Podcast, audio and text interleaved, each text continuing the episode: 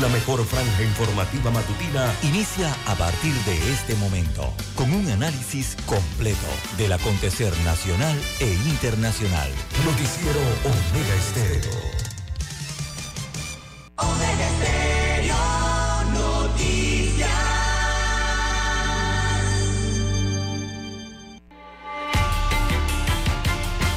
A continuación, los titulares con los hechos que son noticias hoy.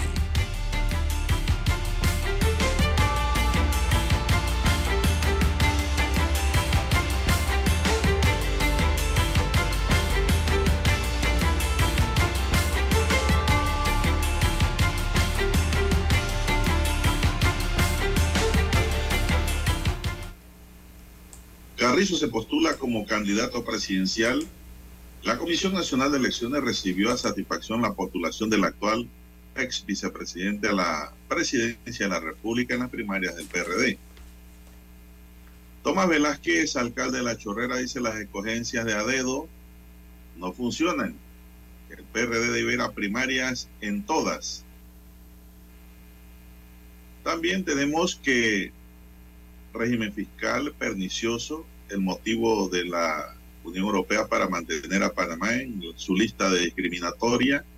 Por más que se dé y se entregue, siempre nos van a mantener en lista y cada vez empeoramos la economía con esas medidas drásticas en perjuicio de los panameños. Personas en condición de calle, otro factor denominador del censo nacional. Renuncia al viceministro de Asuntos Indígenas, Ausencio Palacio inicia un estudio para nuevo relleno sanitario para Panamá. Hasta ahora reconocen la identidad de 21 víctimas del accidente de Chiriquí y fallece el segundo conductor de ese autobús, quien estaba en cuidados intensivos. También para hoy, nueva semilla de arroz alangeña será comercializada a finales de del 2023.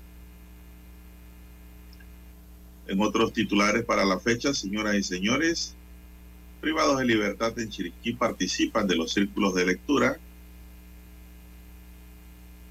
Martinelli lanza su precandidatura dentro del partido RM. Ayer presentó su precandidatura presidencial en el partido realizando metas. Pacientes de enfermedades raras piden 10 millones de dólares para que se ejecute su ley jubilados y pensionados se reúnen en la asamblea. También para hoy, señoras y señores, tenemos, le quitan la vida a un sujeto en una vereda en Veranillo, sector 31. Ya hay un detenido. En otros titulares, amigos y amigas, para hoy tenemos Defensores de los usuarios protestan por los parquímetros en la chorrera que ha ordenado el alcalde Tomás Velázquez y sus ediles. En otro titular tenemos Tribunal Electoral niega prórroga solicitada por Rómulo Ruck. Estados Unidos trabajará con quien Panamá elija como presidente, dijo ayer la embajadora de este país norteño en Panamá. También para hoy tenemos rescatan sanos y salvo a cuatro pescadores que estaban desaparecidos y un candelón cerca del puente atlántico en Colón pues, es vigilado y tratado de apagar por los bomberos. Amigos y amigas, estos son solamente titulares. En breve regresaremos con los detalles de estas y otras noticias. Estos fueron nuestros titulares de hoy. En breve regresamos.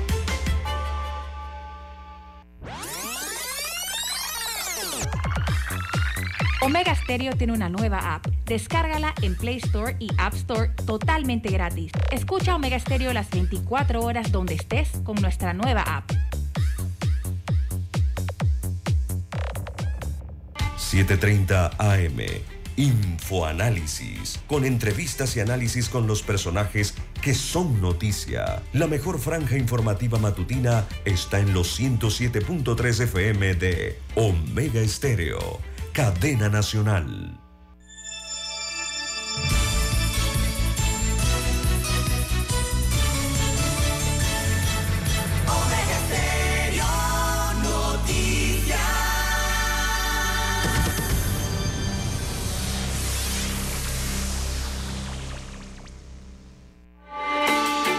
Noticiero Omega Estéreo.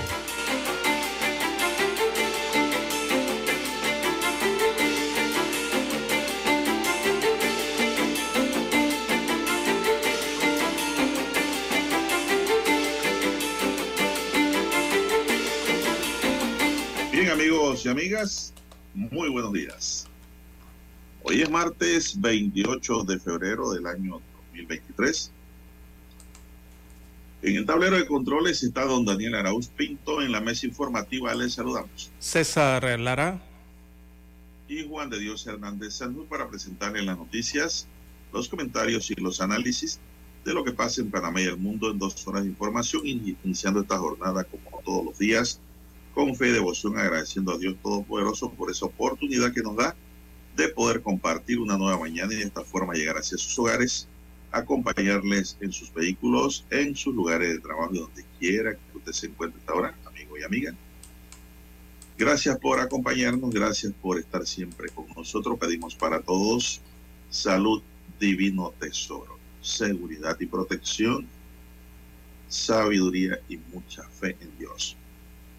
Mi línea directa de comunicación sigue siendo el WhatsApp, es el doble seis catorce catorce cuarenta y cinco. Ahí me pueden escribir al doble seis catorce catorce cuarenta y cinco en mi línea directa de WhatsApp. Gracias a toda esa gente que me escriben todos los días y que pues de una u otra forma le contestamos, ¿no? Siempre sus llamadas a través del WhatsApp, sus escritos. Entonces Lara está en redes sociales, entonces su cuenta, repítala por favor. Bien, amigos oyentes, estamos en las redes sociales, en arroba César Lara R, arroba César Lara R es mi cuenta en la red social Twitter. Allí puede enviar sus mensajes, sus comentarios, denuncias, fotodenuncias, el reporte del tráfico temprano por la mañana. Recuerde esos incidentes o ya los accidentes.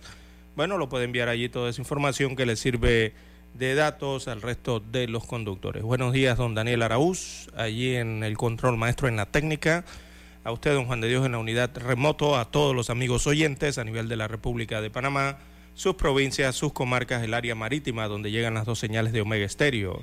También informamos a través del canal 856 de Tigo, televisión pagada por cable a nivel nacional. También estamos en las redes, en las redes sociales eh, e internet en omegaestereo.com. Allí la cobertura es a nivel mundial. También están eh, las aplicaciones de Omega Stereo en las diversas plataformas. Bueno, si usted no tiene su aplicación, usted la puede descargar desde su tienda Android o iOS eh, para eh, su dispositivo móvil, su celular. Y don Juan de Dios, eh, también estamos en Tuning Radio para los que nos escuchan a través de esas plataformas. ¿Cómo amanece para hoy, don Juan de Dios? Fin de mes, 28 de noviembre. Muy bien, gracias a Dios, pero veo a Dani ahí como con poquillo. Está como afectado. Usted que está ahí cerquita con él me podrá informar porque yo estoy en la unidad remoto 01. Bueno, él está así porque eh, eh, eh, llegó a la meta, don Juan de Dios. Ajá. Hoy es 28. llegó cansado. Llegó, cansado, pero llegó. Dice que llegó a la segunda quincena. Cansado, pero llegó. Él está allí dando como gracias, ¿no? de poder haber llegado al 28 de febrero. Imagínese usted si este mes tuviera 30 días. Allá iba. Este mes va recortado a 28. Este mes no le gusta a los empresarios. Al gobierno le da igual. Así es. Pero a los empresarios no le gustan porque dicen que son dos días menos. Así es, hoy es martes, es martes 28 de febrero del 2023, don Juan de Dios. Estamos en la semana número 9 para los ahorristas, eh, para los que siguen el informe epidemiológico también, es la semana número 9 eh, del año. ya hemos consumido el 16.4% de las hojas del calendario del año 2023, don Juan de Dios. Mucha gente ya las ha arrancado, otros las tachan, ¿verdad? Con un marcador. Eh, estos 59 eh, días que ya hemos consumido del año hasta hoy, 28 de febrero. Faltan, para concluir el año 2023, 306 días. 306 días todavía faltan para llegar a ese domingo 31 de diciembre. Bueno, vamos a iniciar, don César, 5.45 minutos, Dani, mejor vamos a la pausa, vamos a consumir la primera pausa y vamos a regresar con las noticias nacionales.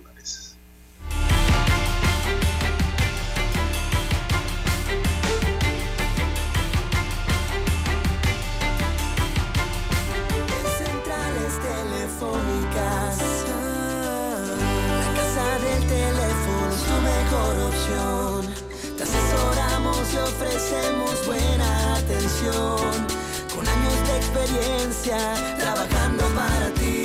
La casa del teléfono, ubicados en ya Brasil y vista hermosa. La casa del teléfono, líder de telecomunicaciones. La casa del teléfono,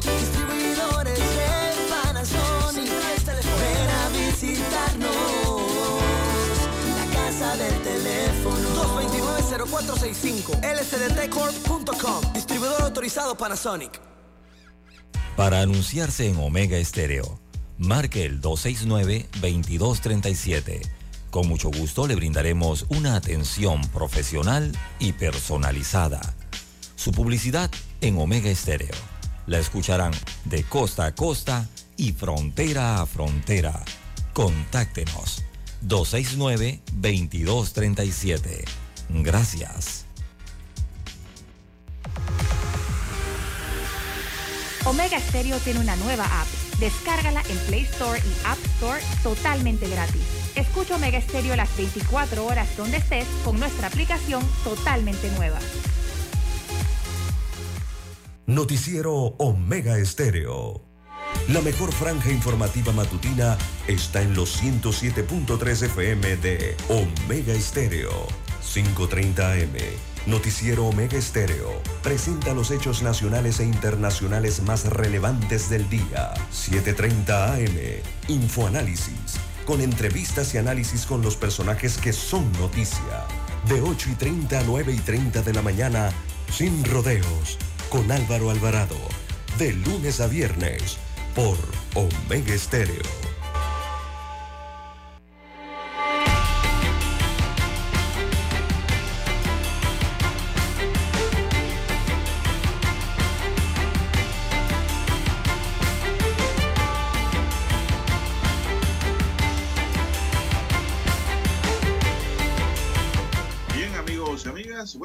Defensores de los usuarios de los servicios públicos de la chorrera protestaron, no protestarán pacíficamente, si la protesta viene, protestarán pacíficamente hoy a las 11 de la mañana en el Parque Libertador de la Chorrera en oposición a la instalación de los parquímetros virtuales por parte del consorcio Parquimóvil Panamá.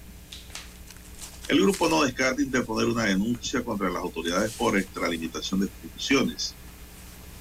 A partir del primero de marzo, el consorcio Parquimóvil Panamá comenzará a implementar un sistema de parquímetros virtuales para controlar y cobrar alrededor de mil espacios de, estacionamiento público en la Avenida de las Américas en el distrito de La Chorrera, don César. La empresa se adjudicó la concesión en 2019 eh, y ha estado colocando letreros para indicar los lugares donde los conductores deben pagar 75 centavos por hora al utilizar algunos de los cajones de estacionamientos. Esos cajones de se están dibujados, ¿verdad? Sí, están señalizados, dibujados. Ajá. Mil. O sea, la empresa se quiere ganar 750 dólares por hora, don César. Por hora. Y lo multiplicamos por digamos, 10 horas para darle un margen, porque en la noche muy poca gente anda por ahí. Vamos a darle 10 horas. O sea, la empresa se va a ganar un mínimo de 7.500 dólares diarios, don César. Facilito. ¿La empresa o el municipio? ¿Empresa? ¿Cuánto le toca a la empresa? empresa la que, la empresa Parquimóvil es la que va a hacer el trabajo. ¿Cuánto le toca a la empresa? Es una concesión. Eh, ¿Cuánto le toca al municipio? Es que es la pregunta. son otros 500 pesos para que sepa. Las autoridades municipales de La Chorrera sostienen que la implementación del parquímetro es una medida para ordenar el centro de Chorrera y evitar acaparamientos de estacionamientos públicos. Sin embargo, esta medida ha generado preocupación entre los conductores de transporte selectivo y colectivo, que mantienen piqueras en las zonas donde se ubican los parquímetros virtuales. El consorcio Parquimóvil Panamá explicó que la empresa mantendrá inspectores que verificarán a través del número de placa del vehículo y una aplicación llamada infracción digital el tiempo que lleva estacionado el vehículo. Las medidas que se, se aplicarán en caso de no pagar por el tiempo del uso del estacionamiento que incluye el uso de grúas, don César, mire usted, inmovilizadores que se colocan en la rueda de los vehículos y multas hasta 10 dólares. ¿Qué le parece esta medida? Que me parece eh, raya ya en el abuso, César. Son uh, medidas que se adoptan en los parquímetros en cualquier país del mundo, don Juan de Dios. Aquí en Panamá el tema del inmovilizador nunca lo han aplicado, pero siempre ha estado en proyecto. Estos estos eh, eh, estos objetos no pesados de metal que obstruyen o inmovilizan una rueda del vehículo, sobre todo cuando están mal estacionados. Bueno, la verdad es que no, cada vez que voy a Chorrera ni siquiera me puedo estacionar por esa vía, por ahí, por ese... Y ahora menos me voy a estacionar porque usted tiene que bajar una aplicación y tiene que tener saldo para pagar, entonces Esto no es que usted va por donde usted mete la plata ahí para pagar si se le mete la mano a la cartera todo en electrónico. Entonces mejor voy a evitar problemas. Entonces, don César, no, no, no sé. Hay una protesta hoy. Mire, yo creo que los estacionómetros, don César, son los, son los indicados, mire. Ese que usted echa su dinero, pero ¿qué pasa? Que los piedreros, la gente sin techo, que anda divagando por allí, los dañan y los rompen. Sí, para llevarse el metal. Digo, llevarse el dinero y llevarse el metal también, ¿no? Sí, claro. Entonces, ¿pero por qué lo hacen? Porque no hay vigilancia. Exacto. Es lo que le ha pasado al municipio capitalino, don Juan de Dios. No hay vigilancia policial, ni de la Policía Nacional suficiente para parar a estos delincuentes que trabajan de noche, más que todo, cuando todo el mundo está descansando y la policía está en menor cantidad. Hacen estas cosas. Eh, la verdad que un poquito complicado esto. ¿eh? Pero entonces, ¿qué, quiénes, ¿quiénes no están de acuerdo con los parquímetros en la chorrera? ¿Es el transporte público de pasajeros y el selectivo? o sea, los taxis y los autobuses. Esos son los que están en contra del parquímetro.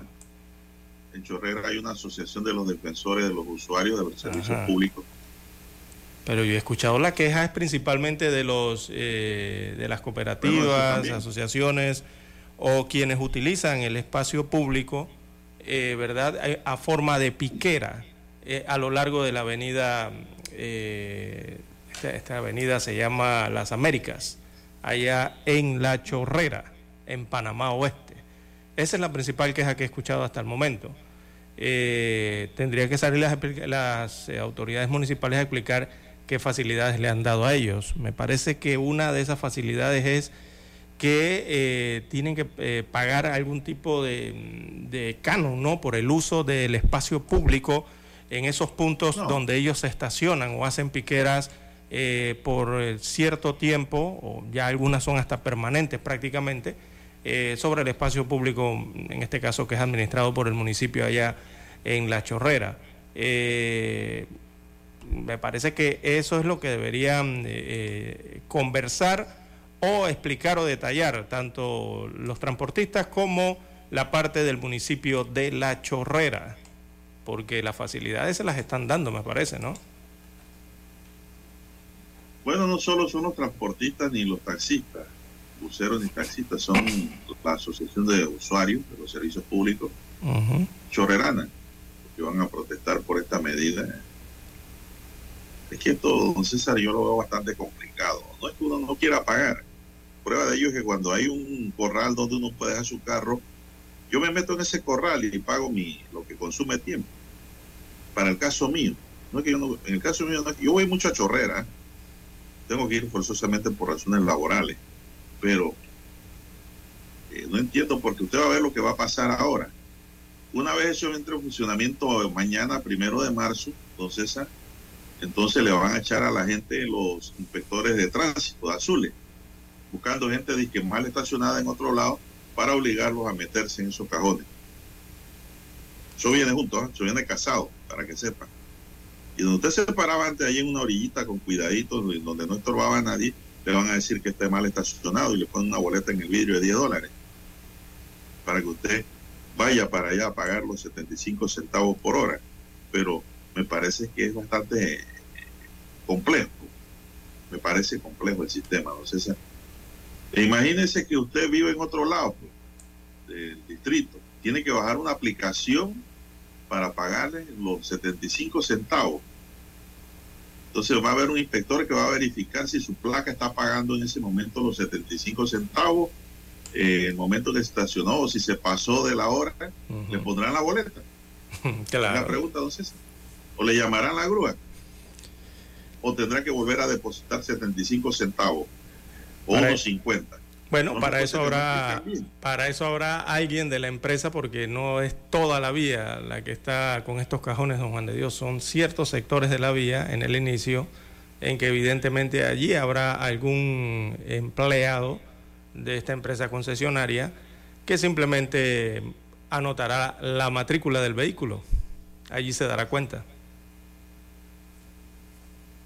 Bueno, ahí está el problema. Pues si usted está en una diligencia y se pasó la hora o las dos horas y le marca el, la placa ya a la gente que esté ahí, el funcionario o empleado, le va a poner una boleta, le va a llamar la grúa o le va a poner ahí un grillete. Para eso están señalizados, ¿no? Para, esas son las cosas que no explican bien. Para eso están señalizados los cajones, supongo. Entonces, esas son las medidas sancionatorias que a veces son injustas porque si yo me paso una, voy un trámite una hora, pero yo usted sabe cómo funciona en Panamá las instituciones públicas del gobierno. No, pero no, don Juan de Dios, si usted tiene su aplicación, es que esta aplicación es la misma aplicación que se utilizan en, en, cualquiera de las otras ciudades. Usted va a los Estados Unidos y esta aplicación existe, va a México, a España, Argentina, esta aplicación existe. Eh, lo único es que acá la llaman distinta, pero es el mismo sistema. Eh, y ese es un sistema que usted descarga, perdón, es una aplicación donde usted eh, compra el tiempo por el estacionamiento y si usted está prácticamente al, al, término del tiempo que ha pagado, la aplicación automáticamente le envía a usted advertencias, mensajes, es como cualquier otro tipo de aplicación, don Juan de Dios. Y ahí le da la oportunidad a usted de un tiempo perentorio de eh, poder eh, ampliar su saldo, ¿no? Digo, ampliar el tiempo por el que está estacionado y así sucesivamente, ¿no? Yo no he visto esas aplicaciones. Digo, eso no lo tengo que aplicar yo, lo tiene que aplicar el municipio, pero funcionan así a nivel mundial. Ah, pero usted lo está explicando cajoneramente, deme detalles, ¿no? Pero es que así funcionan a nivel mundial todas. Esta misma aplicación es prácticamente la misma.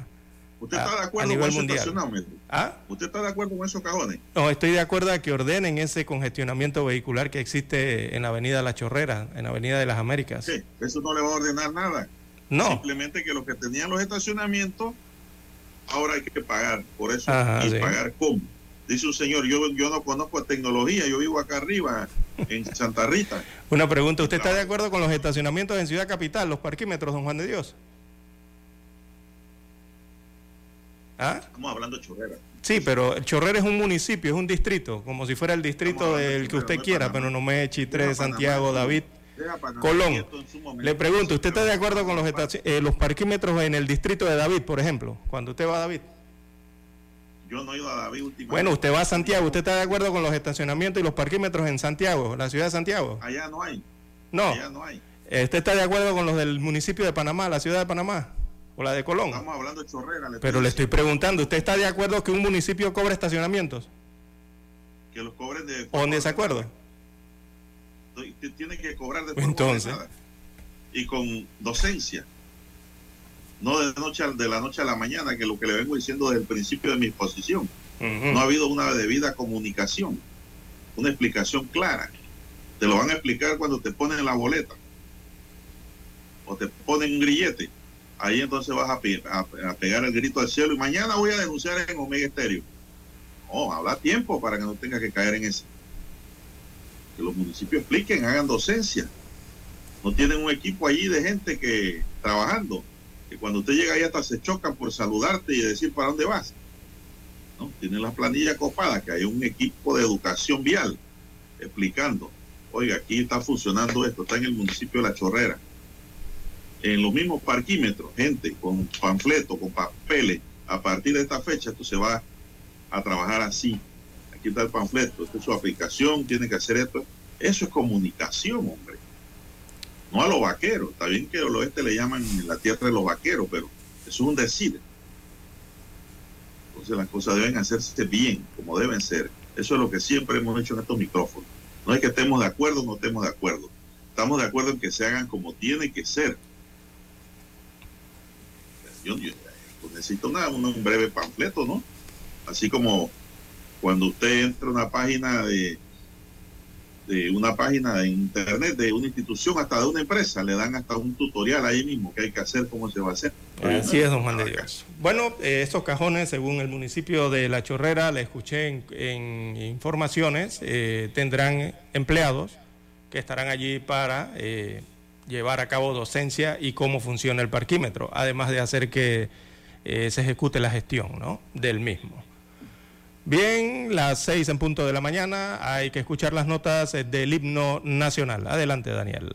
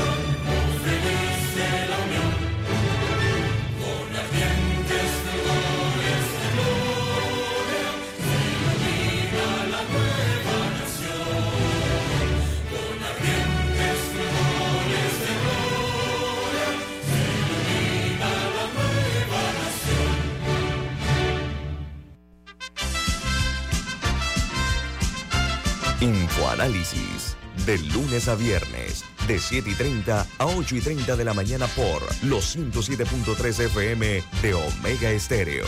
Con Guillermo Antonio Adames, Rubén Darío Murgas, Camila Adames Arias y Milton Enríquez. Infoanálisis, el programa para gente inteligente como usted.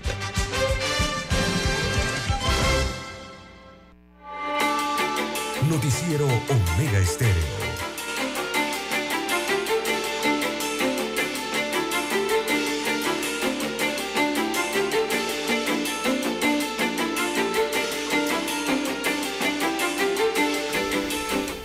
Seguimos, señoras y señores, con más noticias. José Gabriel Carrizo, actual vicepresidente de la República, se postuló como candidato presidencial en las primarias del PRD. Mientras eso sucedía en la parte exterior del recinto, todo estaba lleno de gente. No había espacio para más nadie. Las villas estaban cerradas cerca del PRD. Las banderas que representan al gobernante colectivo ondeaban entre la multitud. Carrizo, quien llegó a la sede del PRD en compañía de familiares, diputados y simpatizantes, intentará ganar la elección primaria en esta programación para el 11 de junio. Está cerca, el 11 de junio, ya que falta. Y convertirse en el candidato a presidente por el PRD para el 2024. El PRD convierte lo imposible en posible, aseguró Carrizo en las afueras del partido para después agregar en medio de seguidores que coreaban su nombre y mostraban su apoyo como candidato presidencial, el PRD va a ser el primer partido que va a repetir en el gobierno. Carrizo, actual vicepresidente de Panamá, dijo que está contento de continuar trabajando por el país y seguir con el trabajo que ha realizado Cortizo.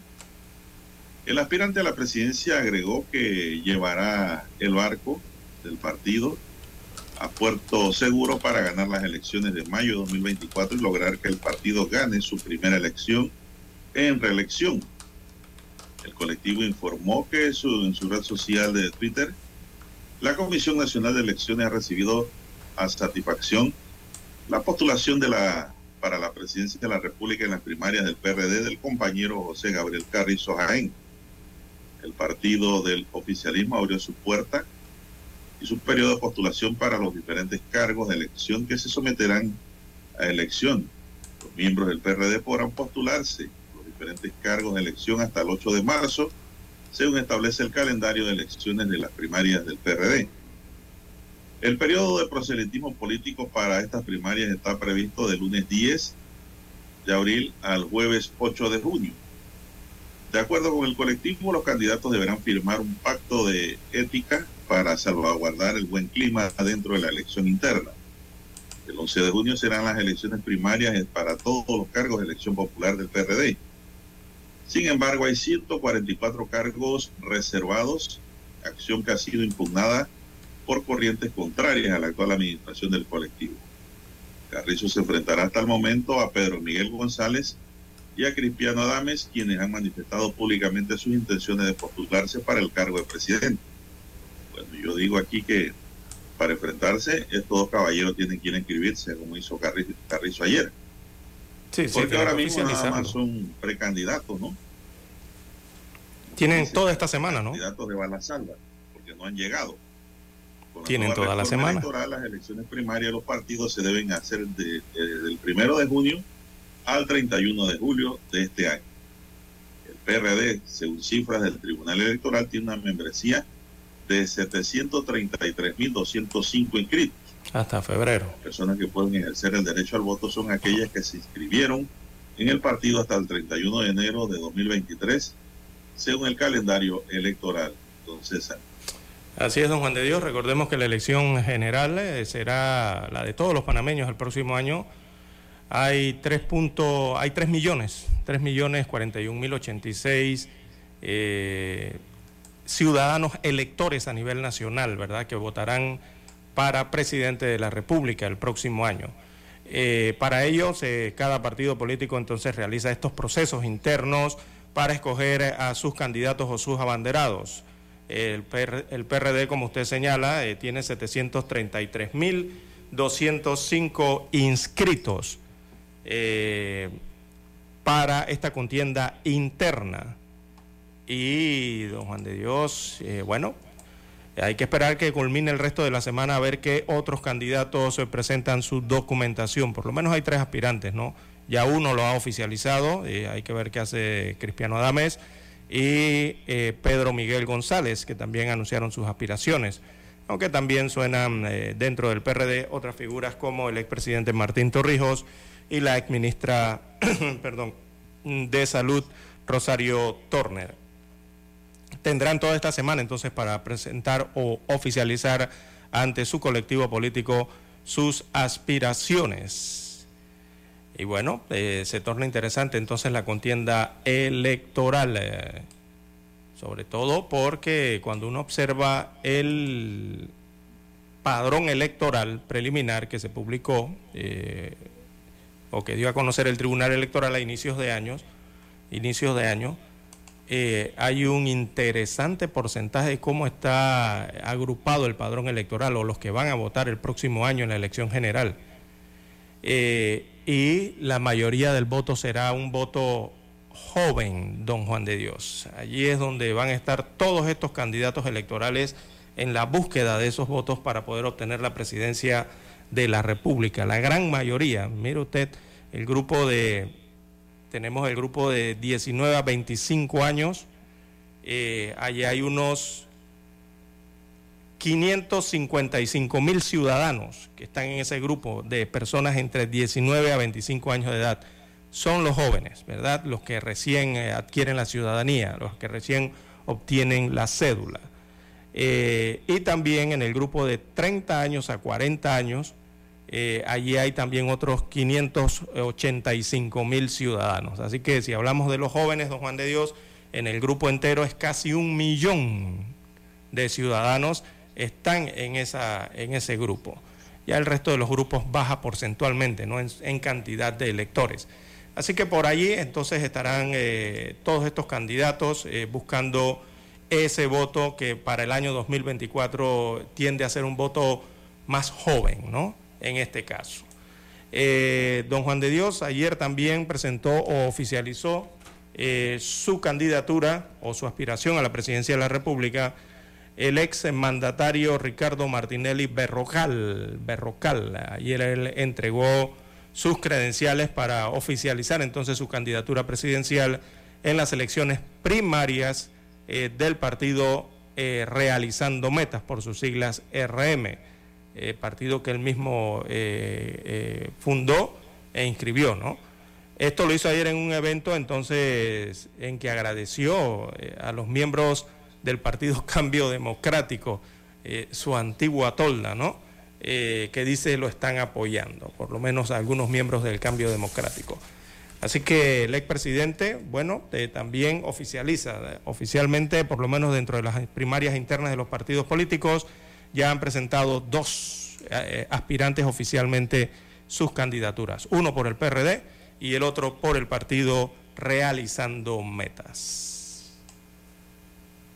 Bueno, eh, don César. Diga. no tengo la menor duda que Carrizo va a ganar la primaria, el PRD. que él es el actual vicepresidente de la República. claro, por eso. Él lleva una ventaja grande, sobre todo el que se postule. Claro. Fue ministro de la presidencia, eh, prácticamente un superministro, ¿no? del partido en el poder, don César. Y sale del poder. Y además ya fue apoyado, eh, recordemos, hace cinco años, hace más de cuatro años atrás, ¿no? Para obtener precisamente donde está la, la vicepresidencia. No tengo duda que Martinelli va a ser el candidato de RM si de aquí al de aquí a, las elecciones eh, no se inhabilita, ¿no? Por X o Y motivo. Por eso uno... Me parece que ahí van dos. No tengo la menor duda que Ricardo Lombana va a ser el siguiente candidato a la presidencia de la República, don César. Por el partido Otro Camino. Por su trayectoria, su trabajo y todo lo que ha venido haciendo en el camino, en otro camino, eh, para ser el abanderado de este nuevo y novel partido que pues, trae una serie de propuestas y novedades para toda la juventud panameña y gente adulta que también ya están cansados de votar por lo mismo, por la misma gente. No hay duda tampoco que el de cambio democrático será Rómulo Rux, don Juan de Dios. No, no, no, no, no, no, no, no. Ahí sí la cosa, la cosa está fácil, no está fácil. Ahí es donde está el enredo, César. En la llamada Gran Alianza, que así le llaman. Eh, no sabemos realmente si Yanivel Abrego toma el control de ese partido.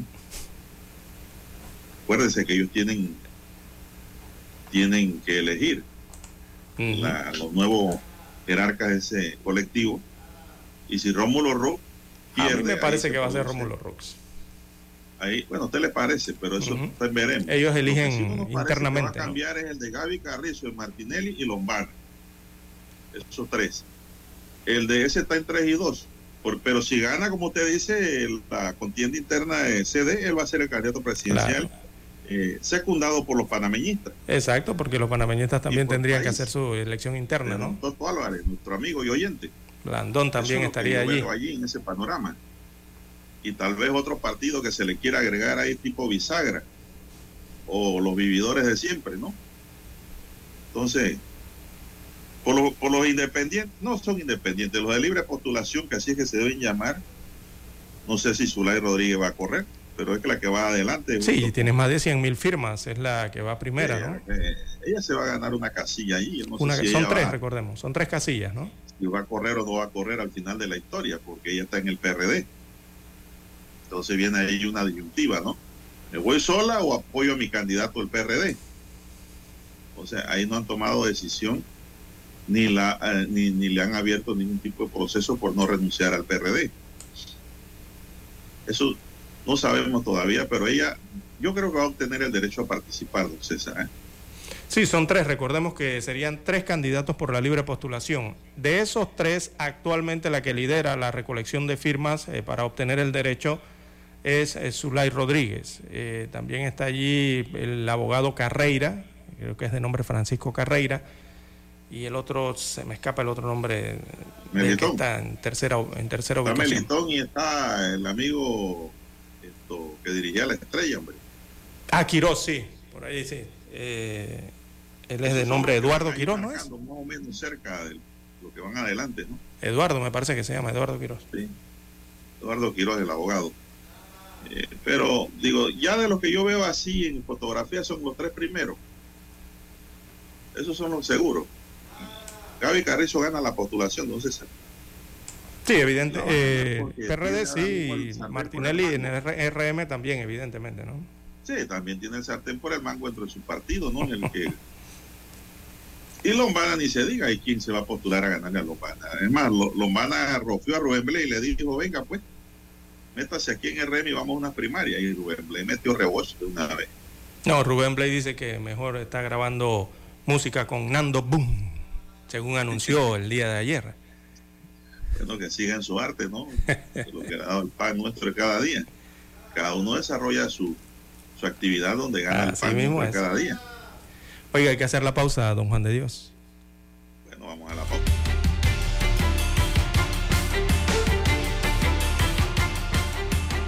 La mejor franja informativa matutina está en los 107.3 FM de Omega Estéreo. 530 AM. Noticiero Omega Estéreo. Presenta los hechos nacionales e internacionales más relevantes del día. 730 AM. Infoanálisis con entrevistas y análisis con los personajes que son noticia. De 8 y 30 a 9 y 30 de la mañana, sin rodeos, con Álvaro Alvarado. De lunes a viernes, por Omega Estéreo. Desde Washington, vía satélite, presentamos Ciencia y Tecnología.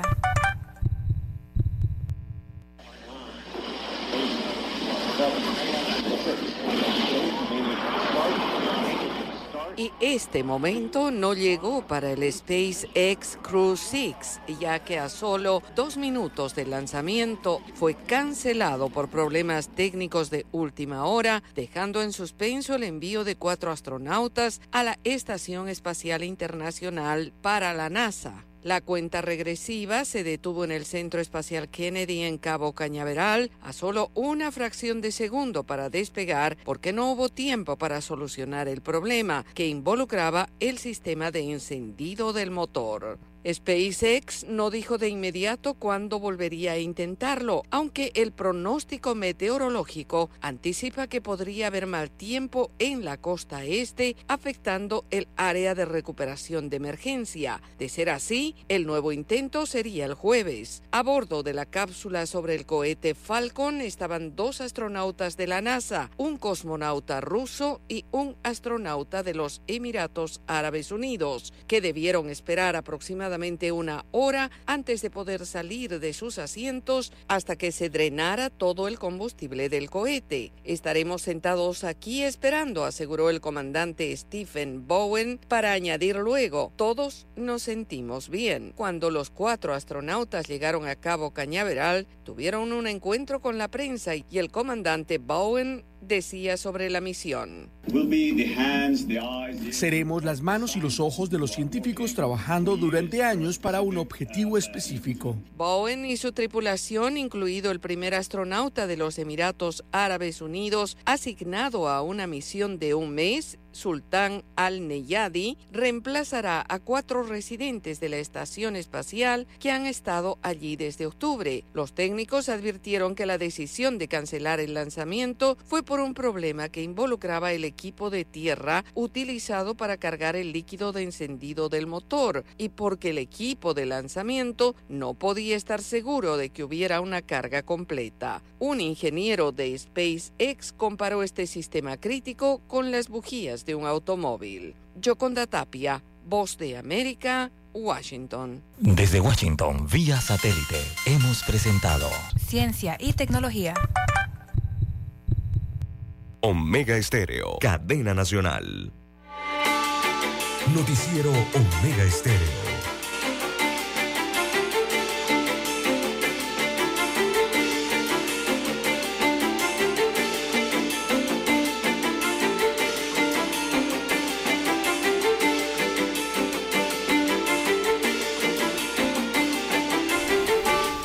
César, amigos y amigas, noticia de última hora. La Policía Nacional y el Ministerio Público desarrollan la Operación Escorpión a esta hora contra una estructura criminal dedicada al delito contra la seguridad colectiva en la modalidad de reunión y conspiración para cometer delitos relacionados con drogas y narcotráfico. Esta acción represiva contra el grupo criminal se ejecuta en las provincias de Darién, en Chiriquí, Panamá Oeste y en Panamá, en sectores como San Miguelito, Pacora y Panamá Norte. Ya van más de 24 detenidos, aprendidos al momento, entre estos cabecillas de organización criminal, quienes son capturados durante los más de 30 diligencias de allanamiento que está realizando la policía junto al Ministerio Público. De acuerdo a las investigaciones que adelantan las autoridades, este grupo organizado se dedica al tráfico de sustancias ilícitas como la droga con por las costas del Pacífico panameño, utilizando como centro de recepción los sectores de Chame, Coronado y Santa Clara, posteriormente movilizada a través de vehículos con doble fondo a la ciudad capital, específicamente al distrito de San Miguelito. Este es un trabajo de seguimiento que le ha venido dando la Policía Nacional a estos delincuentes y ha llegado el momento pues de que rindan cuenta. La policía y el Ministerio Público están ahora mismo, como dijimos hace unos segundos, realizando allanamientos simultáneos en estos lugares que ya les mencioné en, los diferentes, en las diferentes provincias del país para detener a estos sujetos sobre los cuales ya tienen su perfil, su estudio y movimientos. Son las 6:23 minutos, amigos y amigas, en su noticiero Megesterio, el primero con las últimas. ¿Qué más tenemos, don César? Bien, don Juan de Dios, en el área occidental del país, eh, una triste, una lamentable noticia eh, de un accidente de tránsito don Juan de Dios, en que perdió la vida un niño, una niña en este caso, de dos años de edad. Eh, así que se trata de una menor de dos años de edad que perdió la vida tras ser víctima de atropello en un accidente de tránsito ocurrido en la comunidad de Lechuza, en Atochamí, distrito Noleduima, comarca Nave Buglé. El hecho se registró este domingo cuando la menor Fabián eh, o el menor, Fabián eh, Olegario Sandoya Caballero, de dos años, eh, se mantenía en la parte de afuera de la residencia que habitaba junto a sus padres. Cuando llegó de visita a la casa un familiar en un pick-up y lo atropelló. mientras él jugaba en la parte frontal de la casa, causándole la muerte de forma instantánea. Así que un tío del menor informó que pasada las 5 de la tarde recibieron una visita en la casa de un familiar quien manejaba un vehículo Peacock Isuzu D-Max, doble cabina blanco, y el conductor no se percató que el niño estaba jugando, ya que no lo vio pasándole la llanta delantera por la cabeza, según detallan los familiares. Así que tras registrarse este accidente, en el lugar acudió una ambulancia del Centro de Salud de Atochami, quienes dictaminaron que el infante se mantenía sin signos vitales. Las autoridades del tránsito eh, acudieron al sitio donde se han iniciado las investigaciones. Se dio a conocer que por tratarse de una propiedad privada donde ocurrió el hecho, este se estipula como atropello tipo aplastamiento. Esto ocurrió en la comarca Nave Buglé, en una residencia.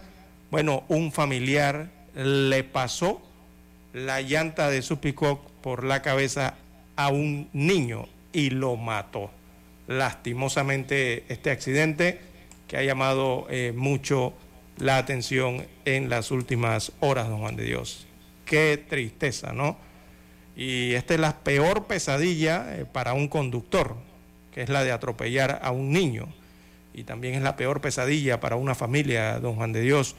Muy trágica entonces esta noticia del fallecimiento de este menor de dos años de edad, que parece fue un atropello, no sé si calificarlo involuntario, don Juan de Dios, por su tío en este caso, ¿no?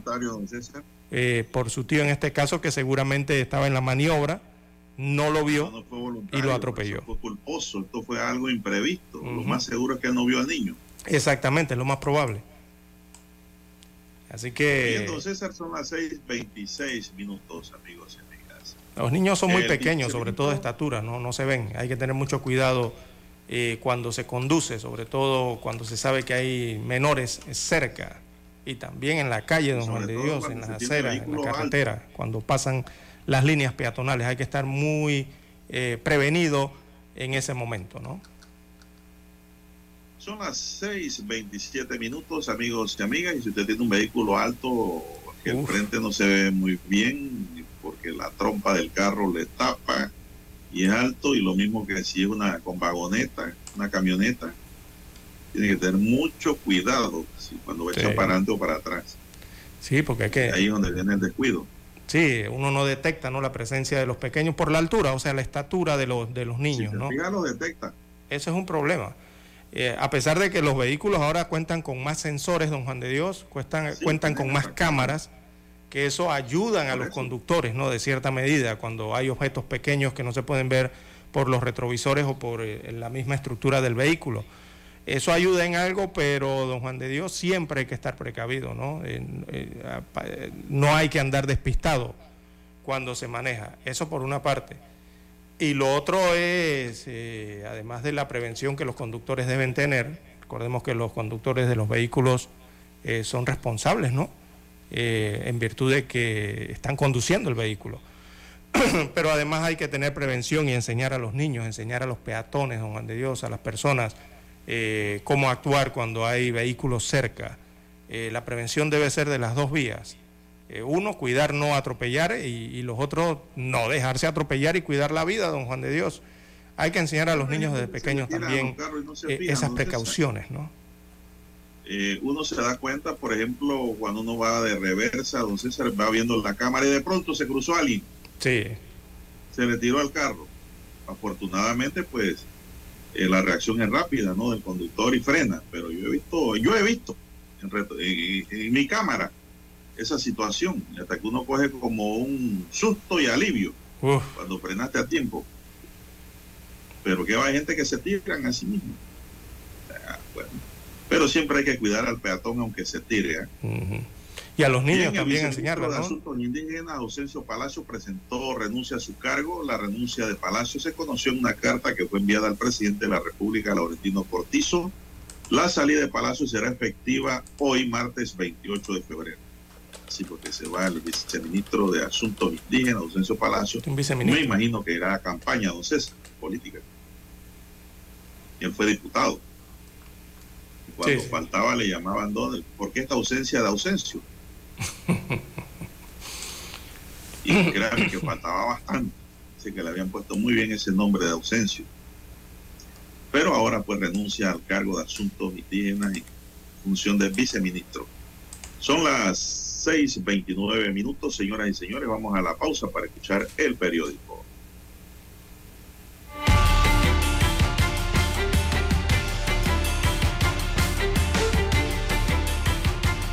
Omega Estéreo, cadena nacional. Para anunciarse en Omega Estéreo, marque el 269-2237.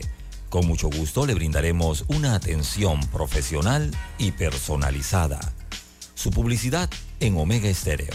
La escucharán de costa a costa y frontera a frontera. Contáctenos 269-2237. Gracias. 7:30 AM. Infoanálisis, con entrevistas y análisis con los personajes que son noticia. La mejor franja informativa matutina está en los 107.3 FM de Omega Estéreo, cadena nacional. Desde los estudios de Omega Estéreo, establecemos contacto vía satélite con la voz de América. Desde Washington, presentamos el reportaje internacional.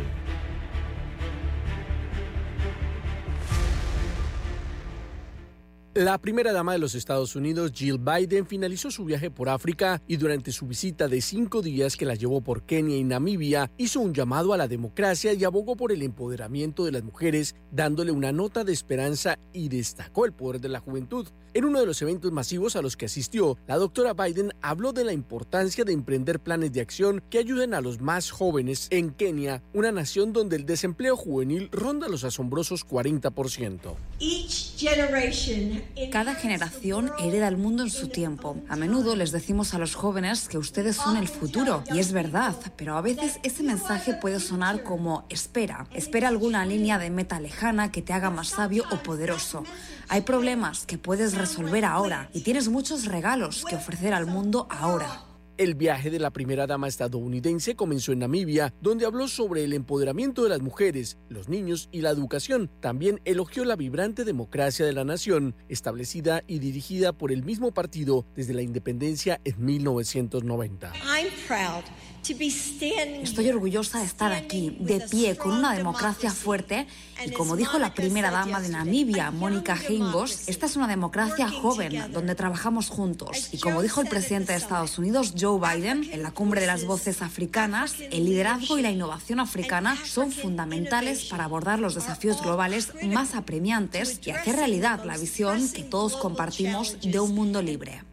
Catherine Jellison, profesora de Historia de la Mujer e Historia de Género de Estados Unidos en la Universidad de Ohio, dice que el toque suave de Jill Biden podría estabilizar las relaciones de Estados Unidos con las naciones africanas. Uh,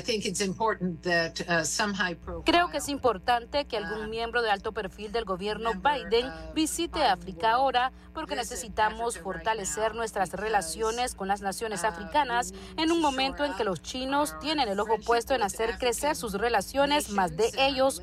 Entonces, si queremos mantener una buena relación de trabajo con las naciones africanas, es una gran idea para nosotros extenderles esa mano amistosa. La primera dama promovió en Kenia el empoderamiento de las mujeres y abordó los problemas de los niños y la crisis del hambre que aflige una vez más al cuerno de África. Héctor Contreras, Voz de América, Washington.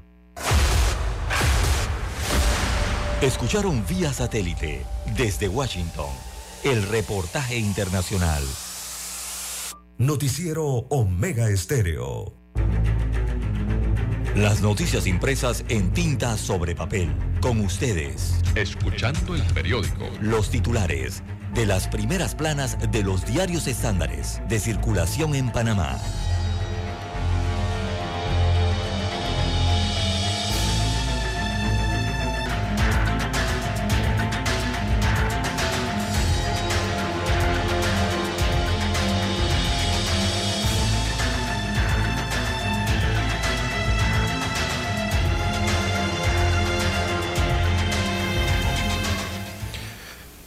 Amigos oyentes, el diario La Prensa titula para este martes 28 de febrero del año 2023, persiste opacidad en entrega de información de carácter público. Destaca el diario La Prensa que diversas instituciones, entre ellas la Caja del Seguro Social y el IFARU, se han negado a suministrar data relacionada con el uso de dineros del Estado. Así que es la cultura de la opacidad. Destaca la prensa, el secretismo y poca transparencia, eh, la que prevalecen en varias de las instituciones públicas. Eh, señala estas tres instituciones principalmente. También para hoy el diario La Prensa titula Estados Unidos no quiere recibir corruptos, dice embajadora Aponte. Bueno, ayer se hizo una declaración, la Embajada de los Estados Unidos de América en Panamá, su embajadora Mari Carmen Aponte, aseguró que la decisión del secretario de Estado de su país, Anthony Blinken, de designar como corrupto al expresidente panameño Ricardo Martinelli Berrocal, tiene como objetivo mantener fuera de sus fronteras a las personas corruptas que socavan la democracia. Así que sus declaraciones se dieron en la tarde de ayer en entrevista por separado, eh, ofrecidas a los canales TVN Canal 2 y Telemetro Panamá, a través de su noticiero Telemetro Reporta. Así que señaló que en el caso de Martinelli Berrocal, él recibió sobornos eh, de contratistas eh, del Estado indebidamente, según dijo Aponte el día de ayer. Esa declaración la hizo desde la Embajada de los Estados Unidos de América, desde el consulado. Bien, en más títulos eh, para la mañana de hoy del diario La Prensa, contratos millonarios con el Estado para hermanos de una directiva de ENA. Destaca la información que el hermano de una directora de la estatal Empresa Nacional de Autopistas ENA ha recibido más de 63 millones de dólares de contratos de PAN Deportes asociados eh, e individualmente, incluso uno de ellos sin competencia. También ha recibido contratos millonarios del Metro de Panamá, refiriéndose a la Secretaría. Eh, la información está en la página 3A del diario La Prensa en su edición de hoy. También para hoy la prensa titula Restricciones en la donación de sangre, un debate pendiente. Es un tema que tiene que ver hasta con discriminación.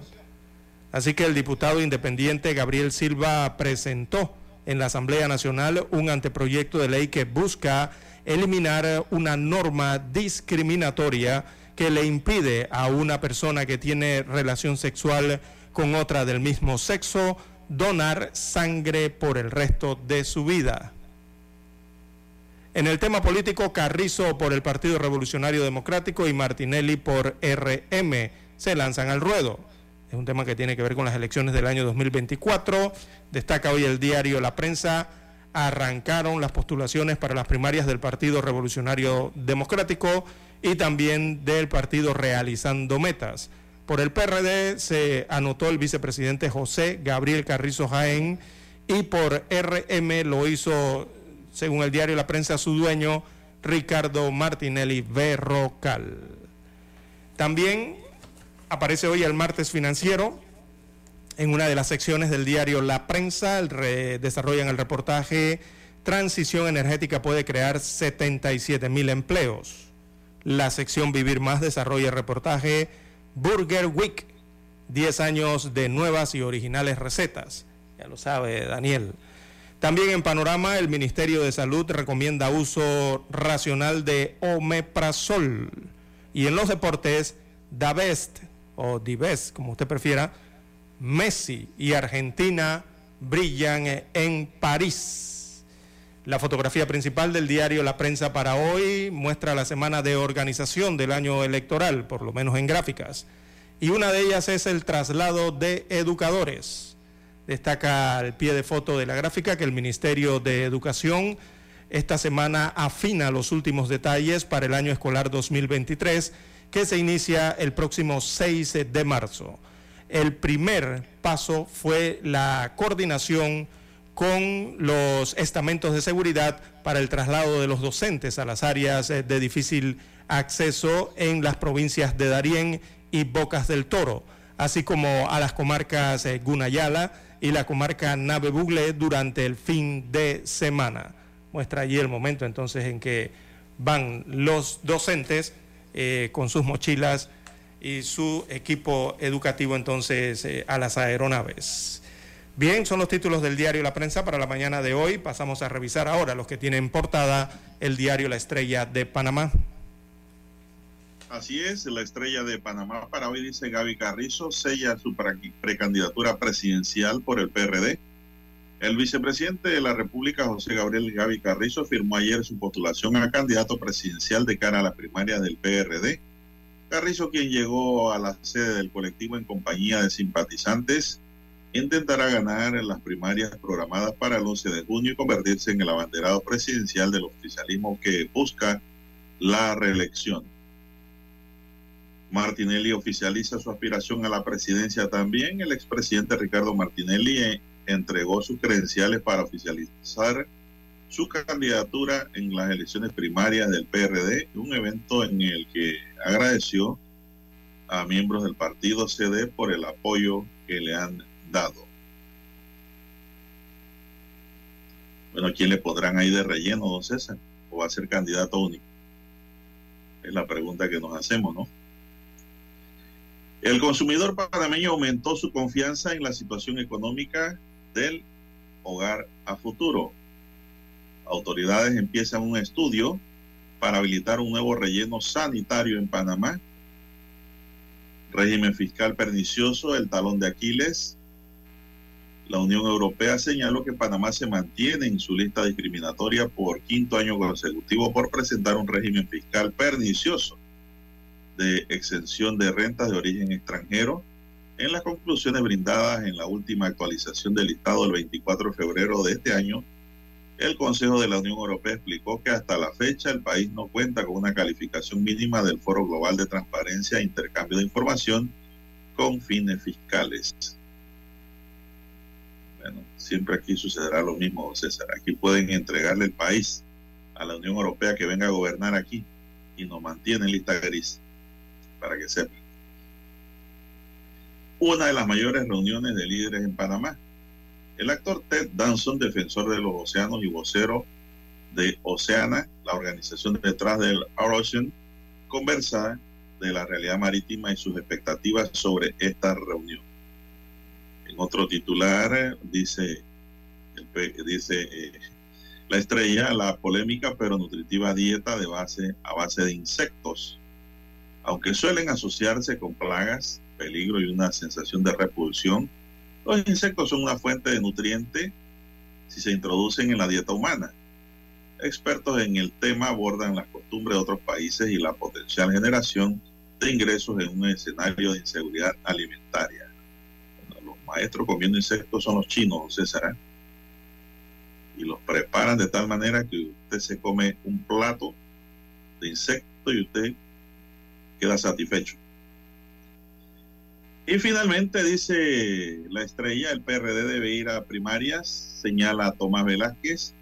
Para el alcalde de Chorrera, las primarias siempre han caracterizado al oficialista PRD y es parte del proceso democrático dentro del colectivo. Tenemos que ir a primarias porque los puestos se ganan y no se pueden imponer de a dedo, dijo Velázquez, quien no descartó su aspiración a reelegirse en el cargo como alcalde. Bien, estos son los titulares del diario La Estrella de Panamá para hoy. Concluimos así con la lectura de los titulares correspondientes a la fecha. Hasta aquí, escuchando el periódico. Las noticias de primera plana, impresas en tinta sobre papel.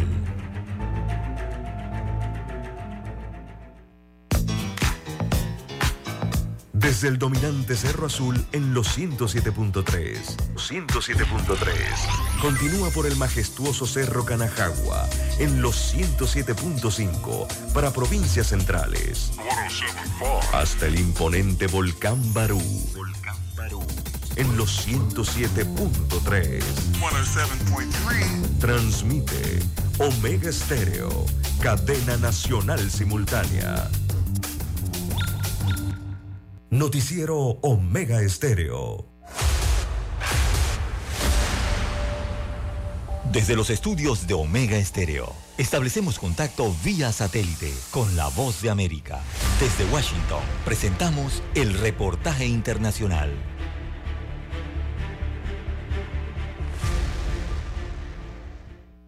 Policía Militar, emergencias. Por el amor de Dios, lloviendo mucho, mi casa se derrumbó. Essa es una llamada que recibió la Policía Militar de un residente de São Sebastião, ciudad en la costa de São Paulo. Era la madrugada del domingo 19 de febrero y una familia desesperada, varada por la lluvia. ¿Hay alguna víctima, señora? Logré salir por debajo de los escombros y sacar a mi sobrino de tres años. Mi perro todavía está allí. Todo está lleno de agua. Por el amor de Dios. La costa de São Paulo es una región muy montañosa y la fuerza de la lluvia hizo que las casas ubicadas en los cerros se derrubaran. Ese domingo el número de víctimas que murieron enterradas ascendió a 64 y las posibilidades de encontrar sobrevivientes son escasas. Hubo más de 600 milímetros de lluvia en solo 12 horas y el promedio normal para todo el mes de febrero sería de 300. Eso quiere decir que se trata de una lluvia que debió registrarse durante dos meses y se produjo en menos de un día en la ciudad de São Sebastián. Fenómenos de esta magnitud vienen exigiendo explicaciones de los científicos que están lejos de normal pero que se han vuelto frecuentes en Brasil. Desde 2021, este es el tercer desastre ambiental provocado por las lluvias, con más de 300 muertos en total. Existe consenso en la comunidad científica de que estos eventos extremos están relacionados con el cambio climático, como explica el investigador Lincoln Muniz. Podemos decir que el cambio climático ha afectado a diferentes regiones de Brasil. Las condiciones que tenemos hoy de deforestación y también de gases de efecto invernadero intensifican el poder de estas tragedias. El CEMADEM, la agencia del gobierno federal que emite alertas de desastres naturales, mapeó a 8 millones de brasileños que viven en áreas de riesgo, como en São Sebastião. Para Gerardo Portela, especialista en gestión de riesgos, hay grandes posibilidades de nuevas tragedias en los próximos meses. Los mensajes de teléfono celular fueron la única forma en que el gobierno de São Paulo advirtió a los residentes sobre un posible desastre. Muchas personas no eran conscientes de los riesgos. La promesa es que ahora este sonido que escuchará se convertirá en una regla en Brasil. Los expertos creen que las sirenas pueden dar tiempo a los residentes para huir desde las zonas de riesgo y salvar sus vidas. Edgar Maciel, Voz de América, São Paulo. Escucharon vía satélite desde Washington el reportaje internacional. Problemas de tierra, reclamos por accidentes, despidos injustificados, reclamos de herencias, sucesiones, daños y perjuicios. Todo problema legal civil, penal y laboral, consulte al 6614-1445. Licenciado Juan de Dios Hernández le atiende. 6614-1445. Con atención en Panamá, Panamá Este, Panamá Oeste, Colón, Coclé, Santiago, Herrera y Los Santos. Anote y consulte 6614-1445. Es momento de adentrarnos al mar de la información. Este es el resultado de nuestra navegación por las noticias internacionales más importantes en este momento.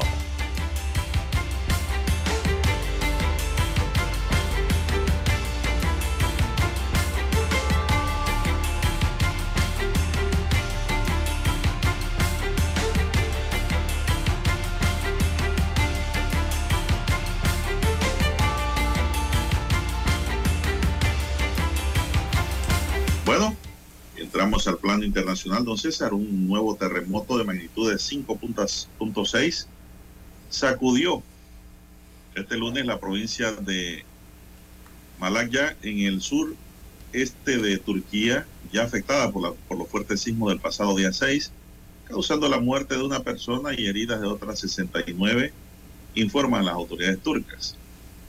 El temblor tuvo epicentro a una decena de kilómetros al sur de la capital provincial de Malaya, en el centro sur de Anatolia. Al menos una persona murió con este nuevo sismo y otras 69 resultaron heridas, dijo en televisión Janus César, presidente de la agencia de emergencias turca AFAD. Una hora y media del sismo después los equipos de rescate consiguieron sacar viva a una persona atrapada bajo los escombros. Le cayeron nuevos edificios.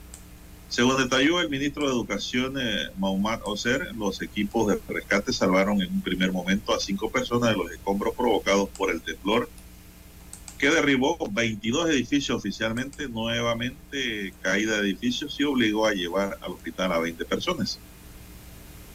El alcalde del municipio de Yersilyur, en el sur, en donde se ubica el epicentro, dijo a la prensa que un padre y su hija habían sido atrapados por los escombros cuando entraban una casa dañada por los anteriores sismos para recoger enseres. Malaya es una de las 11 provincias afectadas por los terremotos de 7.7 y 7.6 grados de magnitud que hace tres semanas asolaron al sureste de Turquía y el norte de Siria, dejando en Turquía más de 43 mil muertos y más de 170 mil edificios completamente destruidos. Esto es lo que ocurrió ayer, don César, nuevamente en Turquía un nuevo temblor.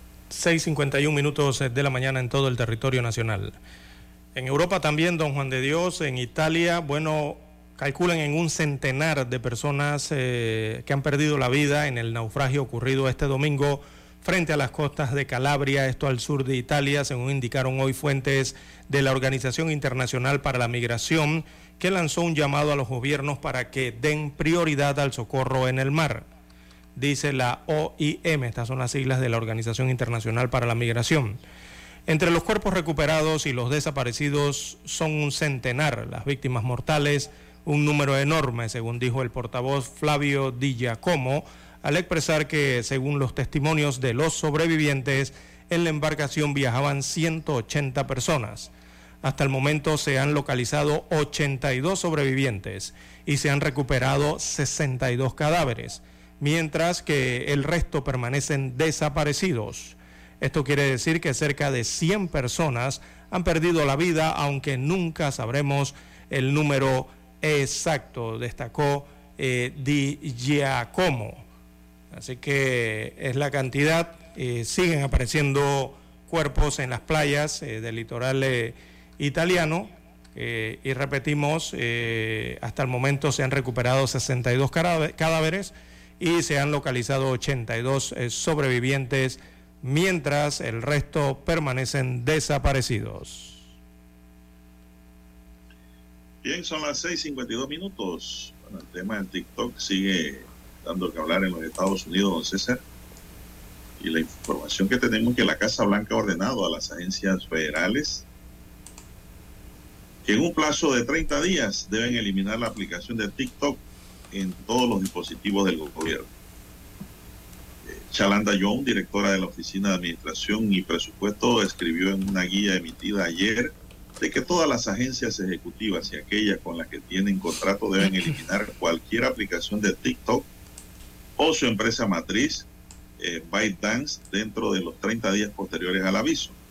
Dentro de los 90 días, las agencias deben incluir en los contratos que la aplicación de video de formato corto no se puede usar en dispositivos y deben cancelar cualquier contrato que requiere el uso de la aplicación. El memorando de orientación de la administración de Biden hará que el Poder Ejecutivo y sus contratistas cumplan con un proyecto de ley aprobado a finales de año, del año pasado que requiere que las agencias federales dejen de usar TikTok de origen chino, que es propiedad de una empresa china. ByteDance, la medida dice, marca el último esfuerzo para tomar medidas drásticas contra la aplicación en medio de renovadas preocupaciones de seguridad sobre sus datos de uso de Estados Unidos y temores de que estos puedan llegar al gobierno chino. El proyecto de ley se aprobó rápidamente en el Congreso en diciembre y se incluyó en el paquete general de gastos masivos de fin de año. Reuters informó por primera vez sobre esta orientación, don César. Funcionarios estadounidenses han expresado su preocupación de que el gobierno chino pueda presionar a ByteDance para que entregue información recopilada de los usuarios que podrían usarse con fines de inteligencia o desinformación. Como CNN informó anteriormente, los expertos en seguridad independiente han dicho que este tipo de acceso es la posibilidad, aunque hasta la fecha no se ha informado de ningún incidente de tal acceso. Esto significa, don César, que las instituciones públicas Estados Unidos y los que realizan contratos con el gobierno tienen que eliminar la aplicación, don César. Sí, sí, es una, es una y es hasta una ley, don Juan de Dios. Eh, recordemos que el, TikTok eh, es una red social muy popular, ¿no? Eh, que ya había sido muy criticada por los demócratas y los republicanos. En eso sí estaban de acuerdo allá en los Estados Unidos, ambos bandos, ¿no? y había comenzado este año con, con, esa fuerte presión, ¿no? Tras aprobarse esa ley que usted señala que, que prohíbe el uso de esos dispositivos en los dispositivos de funcionarios públicos y de entidades públicas gubernamentales en los Estados Unidos de esa aplicación. Eh, y los Estados Unidos, bueno, el problema es que el TikTok es adictivo también, don Juan de Dios, ¿no? Es altamente adictiva y, destructiva. Eh, para algunos eh, políticos norteamericanos así la califican, ¿no? Del impacto que podría ser devastador de esta red social para los hombres y mujeres y sobre todo los jóvenes estadounidenses, por lo menos ellos la catalogan así, y el riesgo que hay en el tema de seguridad al respecto, ¿no? Pero mire, don César, el TikTok no es que no se use en China, pero en China se utiliza para educar Exacto. a la juventud, para formar a los niños, ¿no? En América Latina y Estados Unidos se utilizan es para promover pornografía, César disimulada. Exactamente. Para promover vulgaridad. ¿Por qué? Porque la gente anda detrás de los likes, don César. ¿No? Una chica que se va quitando la ropa, mañana se la quita toda. Para tener más likes de, lo que obtuvo el día anterior. Y por ahí va la adicción, don César. Bueno, el partido chino, el partido chino allá en, ellos, ese se llama Partido Comunista Chino. allá en Asia. Ellos dijeron que ellos dijeron que ellos no tienen ningún control ni directo ni indirecto sobre esta empresa ByteDance, ¿no? que es la que tiene el TikTok, eh, que es lo que le preocupa a los Estados Unidos de América, porque allá en los Estados Unidos de América lo que le preocupa es que el partido chino eh, comunista controle eh, lo que prácticamente está a punto de convertirse en un grupo mediático, por lo menos el grupo mediático más poderoso precisamente en los Estados Unidos de América, don Juan de Dios. Es la preocupación política allá, ¿no? Bueno, en los Estados Unidos, la preocupación en Estados Unidos es que la red, pues, penetre la información confidencial y de seguridad del país. También, sí. O que alguien que pues tenga acceso a ella se la haga llegar a los chinos. Y así lo explican o que China presione a la empresa que distribuye TikTok en Estados Unidos para que le suministre información. Todo eso está dentro del paquete de prevención de seguridad de los Estados Unidos en este tema. A lo que le iba a decir, don César, es que en la oralidad, pues cada día hay más chicas y chicos hablando por TikTok, cosas que ni siquiera en vivo se atreven a decir, pero lo utilizan a través del, se esconden tras la pantalla y hacen cosas que no deben hacer buscando los likes de la gente y buscando las vistas de gente que ven lo que dicen y hacen. Por eso se va haciendo adictivo, ¿no? La verdad que el TikTok no es malo, eso depende del uso que se le dé. Entonces, los chinos lo están aprovechando muy bien. Sí, pero aquí le temen al algoritmo, en este caso, ¿no? Eh, la capacidad que pudiera tener, eh, dicen supuestamente China, de controlar eh, ese algoritmo de la aplicación que, es el TikTok. hacen allá. Nada. Bien, son las 6:58 minutos y el Consejo de Seguridad de la ONU se reunirá hoy a puerta cerrada para abordar el último repunte de la violencia en Cisjordania después de los últimos ataques palestinos y las agresiones en represalia de decenas de colonos judíos en la zona. La reunión solicitada por la delegación de Emiratos Árabes Unidos se celebrará a partir de las 15 horas de Nueva York. Este lunes la propia ONU expresó su preocupación por la violencia en Cisjordania ocupada, donde este domingo se vive un nuevo pico de violencia después de que un hombre armado matara a dos colonos israelíes en el pueblo palestino de Huawara, tras lo que grupos de colonos llamaron a vengarse. A unas 400 personas atacaron la localidad donde quemaron sus viviendas, coches y forzaron la evacuación de numerosas familias palestinas. Según medios y analistas, fue el ataque de mayor envergadura por parte de colonos en décadas y que saldó también con la muerte de un palestino y más de 300 heridos, mientras que los las agresiones se extendieron en otras poblaciones palestinas del norte Cisjordania, César. Bien, que, en pues, América. van a tratar el don Juan tema de hoy en la ONU. Sí, complicado, ¿no? No, hombre, don César, vivir por esa área es un complejo. Eso es peor que vivir en, en estos, esta zona roja de Panamá. Ni voy a decir nombre porque dice que voy a discriminar. Pero allá viven en medio, los separa un muro.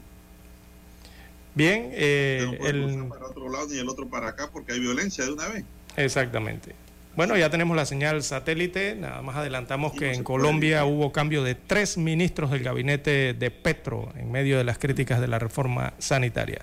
Hacemos la conexión directo hasta Washington, satélite.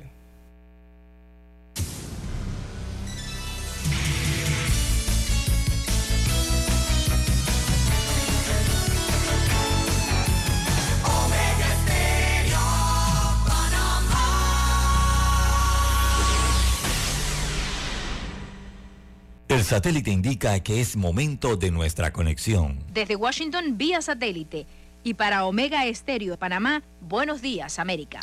Buenos días, América. Vía satélite. Desde Washington.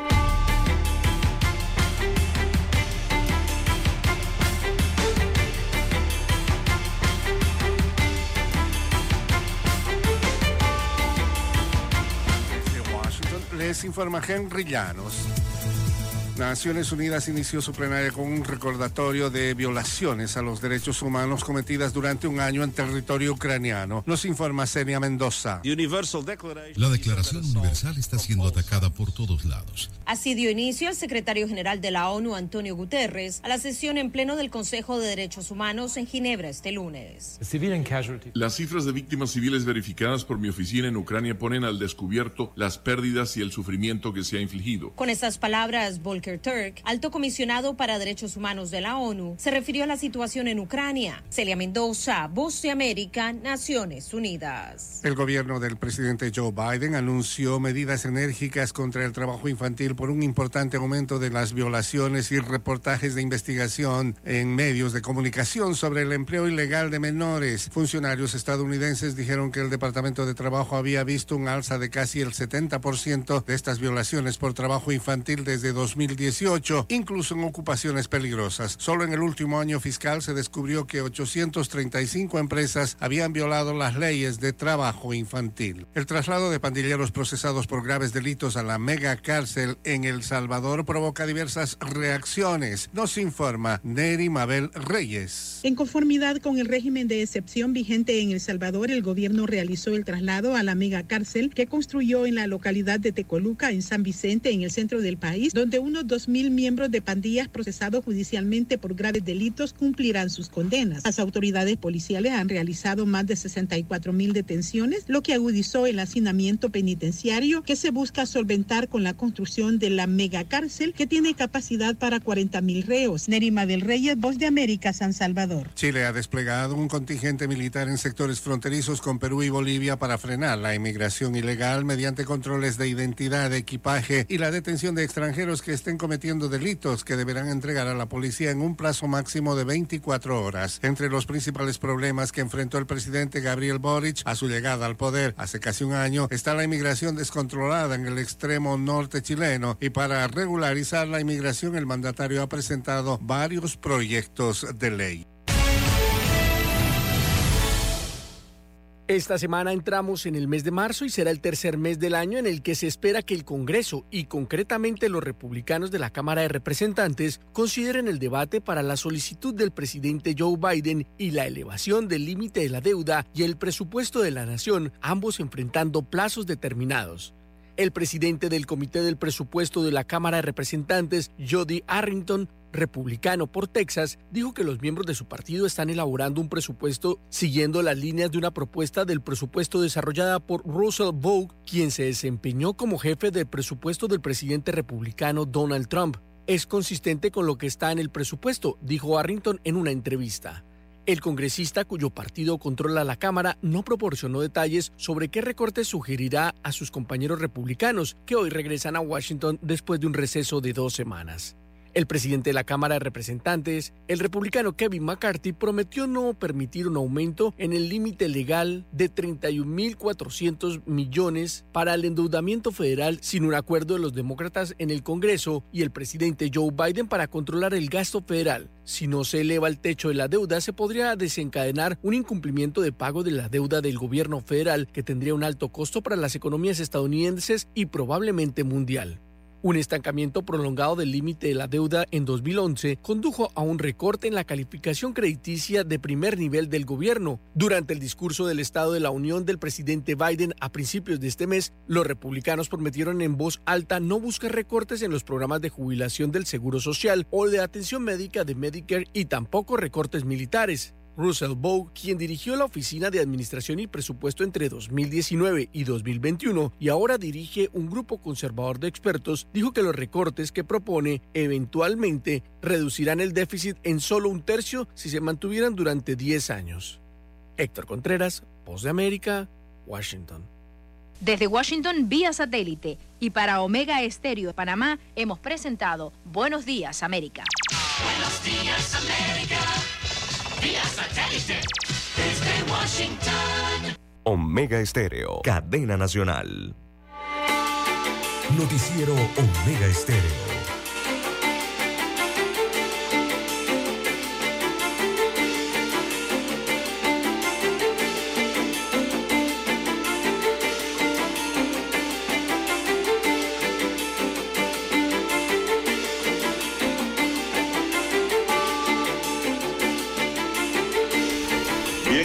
Las 7, 6 minutos. Entramos en la última media hora de información en su noticiero Estéreo, el primero con las últimas. La Asamblea Nacional brindó ayer cortesía de sala al Movimiento Nacional para la Unidad del Jubilado y Pensionado y miembros de la tercera edad para conocer sus necesidades de carácter social. Los dirigentes del movimiento, que aglutina más de 300 mil jubilados, se mostró optimista de que sus peticiones serán canalizadas al Ejecutivo y se verán plasmadas en un proyecto de ley que recoja las necesidades de los pensionados y jubilados del país. Para eso lo citaron ayer y ellos expresaron, por lo que ya todo el mundo sabe, expresaran sus necesidades, don César. ¿Cuáles son las necesidades del jubilado, don César? Una mejor quincena. Esas son las necesidades. Una, un aumento en sus emolumentos, porque no les alcanza. No les alcanza. El jubilado generalmente es subsidiado por el resto de la familia, por los hijos, los nietos, esposa o el esposo, pero lo que gana realmente en Panamá un jubilado común y corriente, estoy hablando de los comunes y corrientes y no de la policía, ni el, las jubilaciones especiales, eso no le alcanza para nada. Así están las cosas. Ya aquí se lo dije, no, no tuve que ir a esa reunión con los diputados. Yo no soy jubilado, pero seré, espero ser lo que Dios me dé vida. Y la caja tenga recursos para el día que yo llegue, pues hay algo para mí también. Pero ya desde antemano uno se prepara y sabe que eso es de miseria, don César. Esos pagos del 60%. Son las 7, 7 minutos en su noticiero Megesterio, el primero con las últimas. ¿Qué más tenemos? Bien, don Juan de Dios, las 7, 8, 7, 8 minutos eh, de la mañana en todo el territorio nacional. Bueno, el Ministerio de Educación da cifras. Unos, veamos la cifra sumada, serían 14.700 estudiantes, esa es la cifra total. 14.700 estudiantes del sector particular migraron este año al sector oficial. Así que las autoridades educativas eh, revelan esta cifra de 14.700 estudiantes que se van de las escuelas privadas, ingresan a las escuelas públicas, principalmente en el área de en la provincia de Panamá Oeste, el sector de San Miguelito en la provincia de Panamá y también la zona este de la provincia de Panamá, la, la zona este de la capital, ¿no? Son las, eh, las regiones educativas o los centros educativos que estarán más impactados por estos eh, movimientos, eh, según destaca el Ministerio de Educación, en parte de las cifras que revela al inicio del año escolar. la ministra de Educación indicó que la institución ha erradicado alrededor de 400 aulas rancho. Dice aquí la información, pero vamos a buscar lo que importa que son esas migraciones, ¿no? De el sector privado al sector eh, eh, público.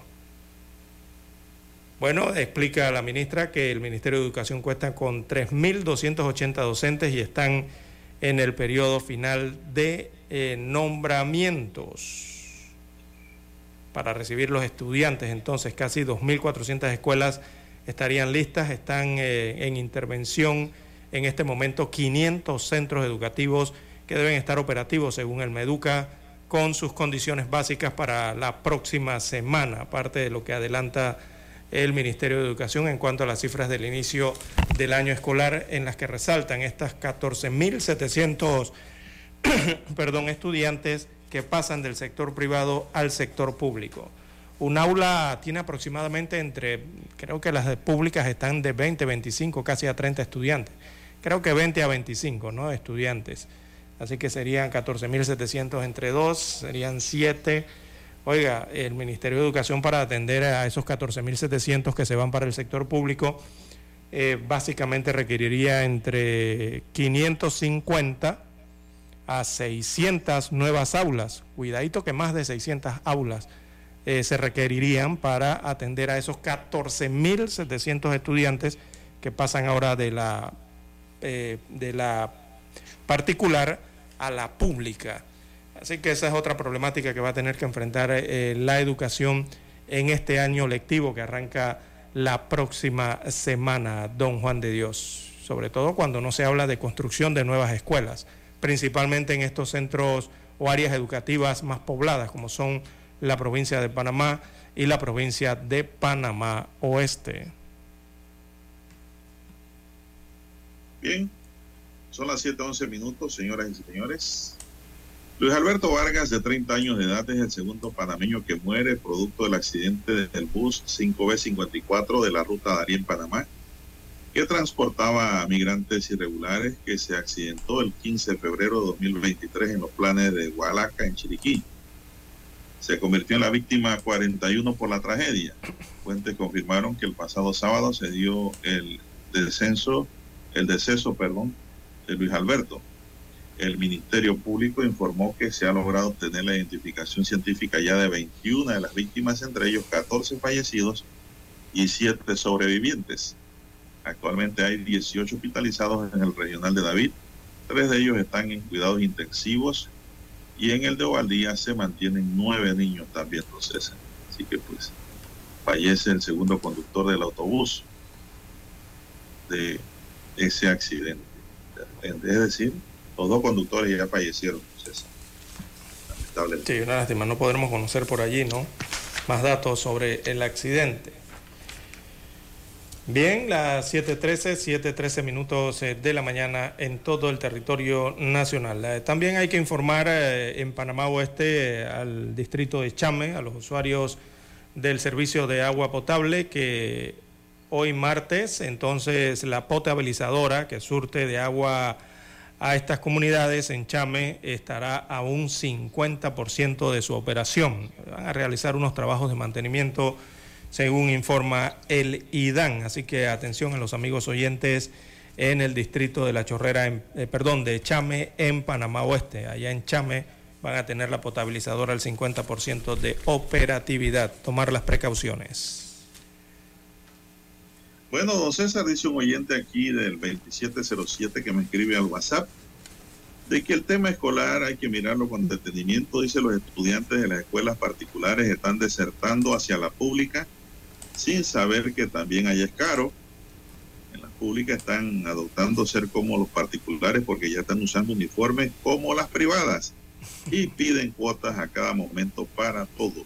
Así que no crean que se van a ahorrar mucho. ¿ah? dice este oyente que nos escribe. Bueno, es verdad.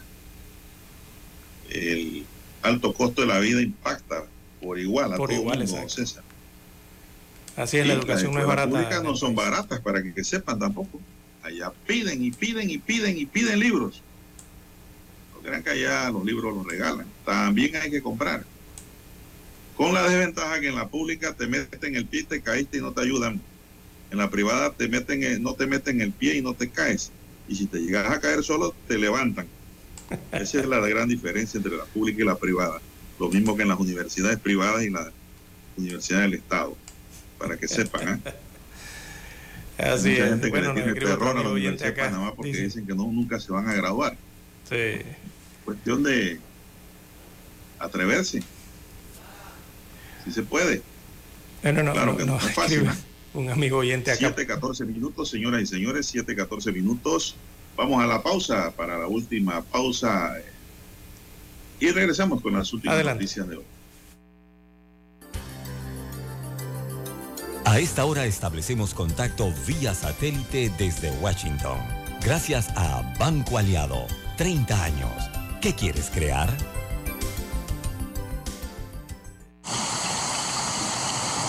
Desde hace varios días Estados Unidos está sumido en un fuerte temporal de invierno afectando a prácticamente todo el país de costa a costa y los estados más afectados ahora son Oklahoma y Kansas, donde se registraron varios tornados dejando una docena de heridos. Mientras en Michigan sus residentes se enfrentan al quinto día consecutivo sin electricidad luego de que una fuerte tormenta de hielo interrumpiera algunos servicios básicos afectando las líneas de conexión y las tuberías de agua de miles de hogares. En la costa oeste del país, en el estado de California, donde en algunas zonas no están acostumbrados a las bajas temperaturas, casi 85.000 viviendas y comercios en Los Ángeles se quedaron el fin de semana sin electricidad luego de fuertes lluvias, granizo e intenso viento. Escenas muy inusuales. Mientras que en las latitudes más elevadas del estado, la nieve cubrió de blanco dejando hermosos paisajes. Sin embargo, como suele suceder en estas ocasiones, el temporal ha afectado la circulación por las carreteras, donde se han registrado numerosos incidentes y desde el Servicio Meteorológico Nacional difunden consejos prácticos para evitar situaciones peligrosas, como conducir a una velocidad moderada, dejando un mayor espacio de seguridad con el vehículo de delante. En tanto, en los estados de Oklahoma, Kansas y Texas se emitió la alerta por fuertes ráfagas de viento de hasta 150 kilómetros hora y advertencias de tornados que están provocando numerosos daños y desperfectos. Desde la Agencia Nacional de Meteorología recomiendan a la población acudir a un sitio seguro y resguardado del viento y además desde su cuenta de Twitter recordaron que los tornados nocturnos requieren preparación adicional y es que son especialmente peligrosos. Algunos de los consejos que emitió la agencia son mantener los zapatos cerca de la cama y una linterna al alcance en caso de apagón. Por su parte, las autoridades locales trabajan para responder a los daños y evaluar la magnitud de los desperfectos, aunque pronostican que esta tarea tomará días y es que la alerta continúa. Judith Martín Rodríguez,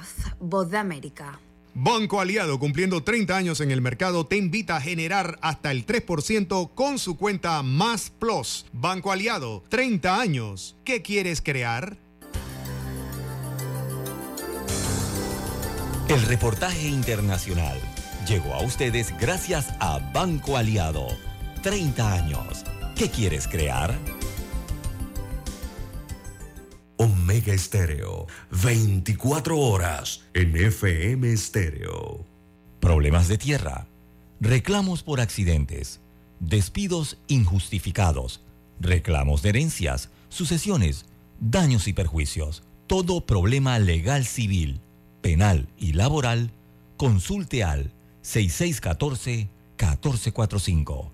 Licenciado Juan de Dios Hernández le atiende. 6614-1445. Con atención en Panamá, Panamá Este, Panamá Oeste, Colón, Coclé, Santiago, Herrera y Los Santos. Anote y consulte 6614-1445. Noticiero Omega Estéreo.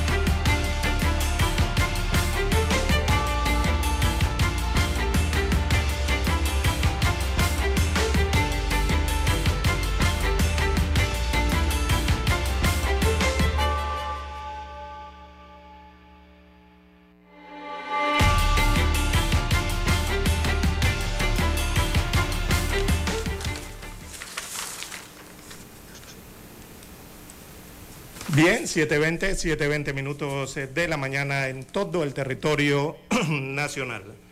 Bueno, la embajadora de los Estados Unidos de América en Panamá, Mari Carmen Aponte, aseguró que la decisión del secretario de Estado de su país, Anthony John Blinken, de designar como corrupto al expresidente panameño Ricardo Martinelli Berrocal, tiene como objetivo mantener fuera de sus fronteras a las personas corruptas que socavan la democracia.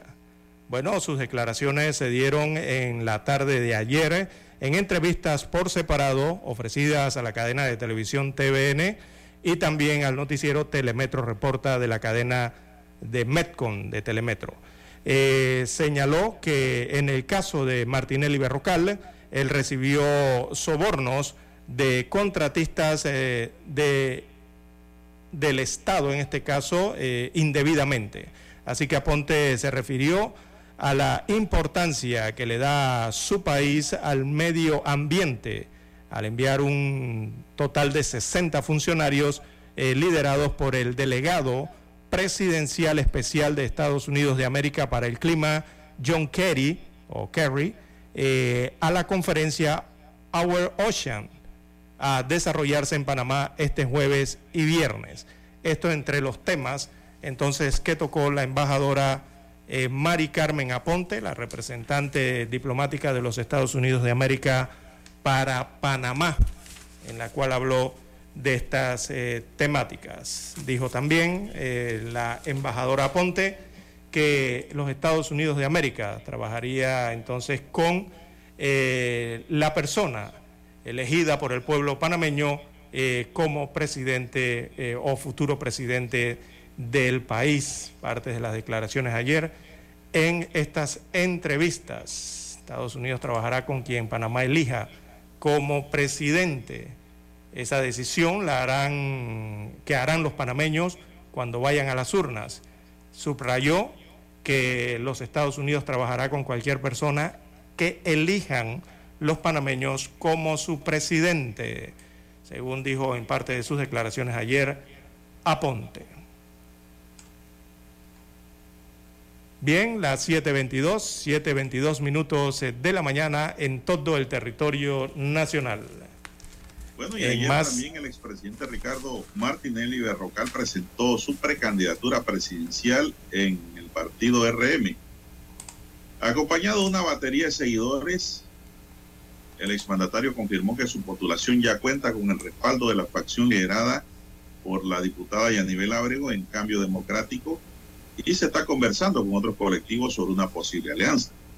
Estamos apoyando a Yanibel para que sea la próxima presidenta de Cambio Democrático y cuando se logre eso irá junto con nosotros en RM, dijo Martinelli, quien agregó que también ha conversado con los partidos como Alianza, Molirena y el Partido Popular. Todo dependerá de ello, puntualizó el empresario, quien restó importancia a los señalamientos por corrupción realizados por el gobierno de los Estados Unidos de América. Esto ocurrió ayer también, con César, en Panamá. Son las 7.23 minutos. Bien, 7.23, 7.23 minutos eh, de la mañana en todo el territorio nacional. También eh, para hoy, amigos oyentes, en más informaciones, de carácter, carácter nacional, tenemos que, bueno, han confirmado la identidad de 21 víctimas del hecho de tránsito en Hualaca, en la provincia de Chiriquí. La Procuraduría General de la Nación informa que luego de realizar eh, experticias eh, en conjunto con el Instituto de Medicina Legal y Ciencias Forenses y con la colaboración de la Embajada de Colombia, también la de Ecuador y la Embajada de Cuba, se ha logrado obtener la identificación científica de 21 de las víctimas eh, fallecidas y también sobrevivientes eh, que sucedieron producto, recordemos, de aquel accidente de tránsito ocurrido el 15 de febrero de este mes, allí en los planes en el, en el distrito de eh, Hualaca. Así que se detalló que a través de asistencias judiciales se cumplieron los protocolos de remisión del registro de huellas dactilares y con ello se desarrollaron las pruebas de dactiloscopía forense que permitieron obtener la identificación de esas eh, personas. Así que esta es la primera fase, según dijo eh, la Procuraduría de la Nación y también los encargados de medicina legal y ciencias eh, forenses. Con lo que se logró la identificación entonces de estas 14 personas fallecidas, cuyos restos se encuentran actualmente en las instalaciones eh, de la morgue judicial de Chiriquí. Así que continúa ese proceso para estos siguientes días. 7.25 25 minutos. catalogadas como raras, entre comillas, o huérfanas, siguen clamando por el cumplimiento de la ley 28 de octubre de 2014 que garantiza su protección social. Afirman que la norma es buena, pero que pasan los años y aún no se ejecuta por la falta de presupuesto. Y es por ello que los pacientes solicitan al gobierno que se apruebe una partida extraordinaria al Ministerio de Salud por 10 millones de dólares para que esta entidad empiece a ejercer su rol y ejecute la legislación aprobada. La presidenta de la Asociación Unidos para Apoyarte, Emma Pinzón, explicó que el MINSA ya pidió al Ministerio de Economía y Finanzas la aprobación de ese programa, el cual tiene que estar insertado en el organigrama de la entidad de salud para poder pedir presupuesto las organizaciones de pacientes le solicitamos al MEF que apruebe la solicitud del MINSA con la prontitud que necesitamos de manera que se pueda establecer el presupuesto para el año 2024, expresó la dirigente. La ley 28 busca garantizar el diagnóstico temprano de medicación, el acceso a nuevas tecnologías y estudios clínicos a nivel local e internacional. Con esta norma, Panamá es uno de los 10 países de América Latina y 52 en el mundo que tiene una legislación específica para las enfermedades raras, pero sin cumplirla. Otra lucha de estos pacientes es obtener un diagnóstico oportuno, acceder a tratamientos de atención médica adecuada y tener estadísticas de cuántas personas padecen de estas enfermedades en el país. Así que pues esto para mí es muy importante y de urgencia, pues. pero imagínense, desde el año 2014 ya van que 6 más 3, 9 años y no hay presupuesto para desarrollar la ley. Y la verdad es que esto es preocupante porque las enfermedades raras aparecen de pronto, don César, y no sabemos a quién le va a tocar eh, realmente esa tómbola.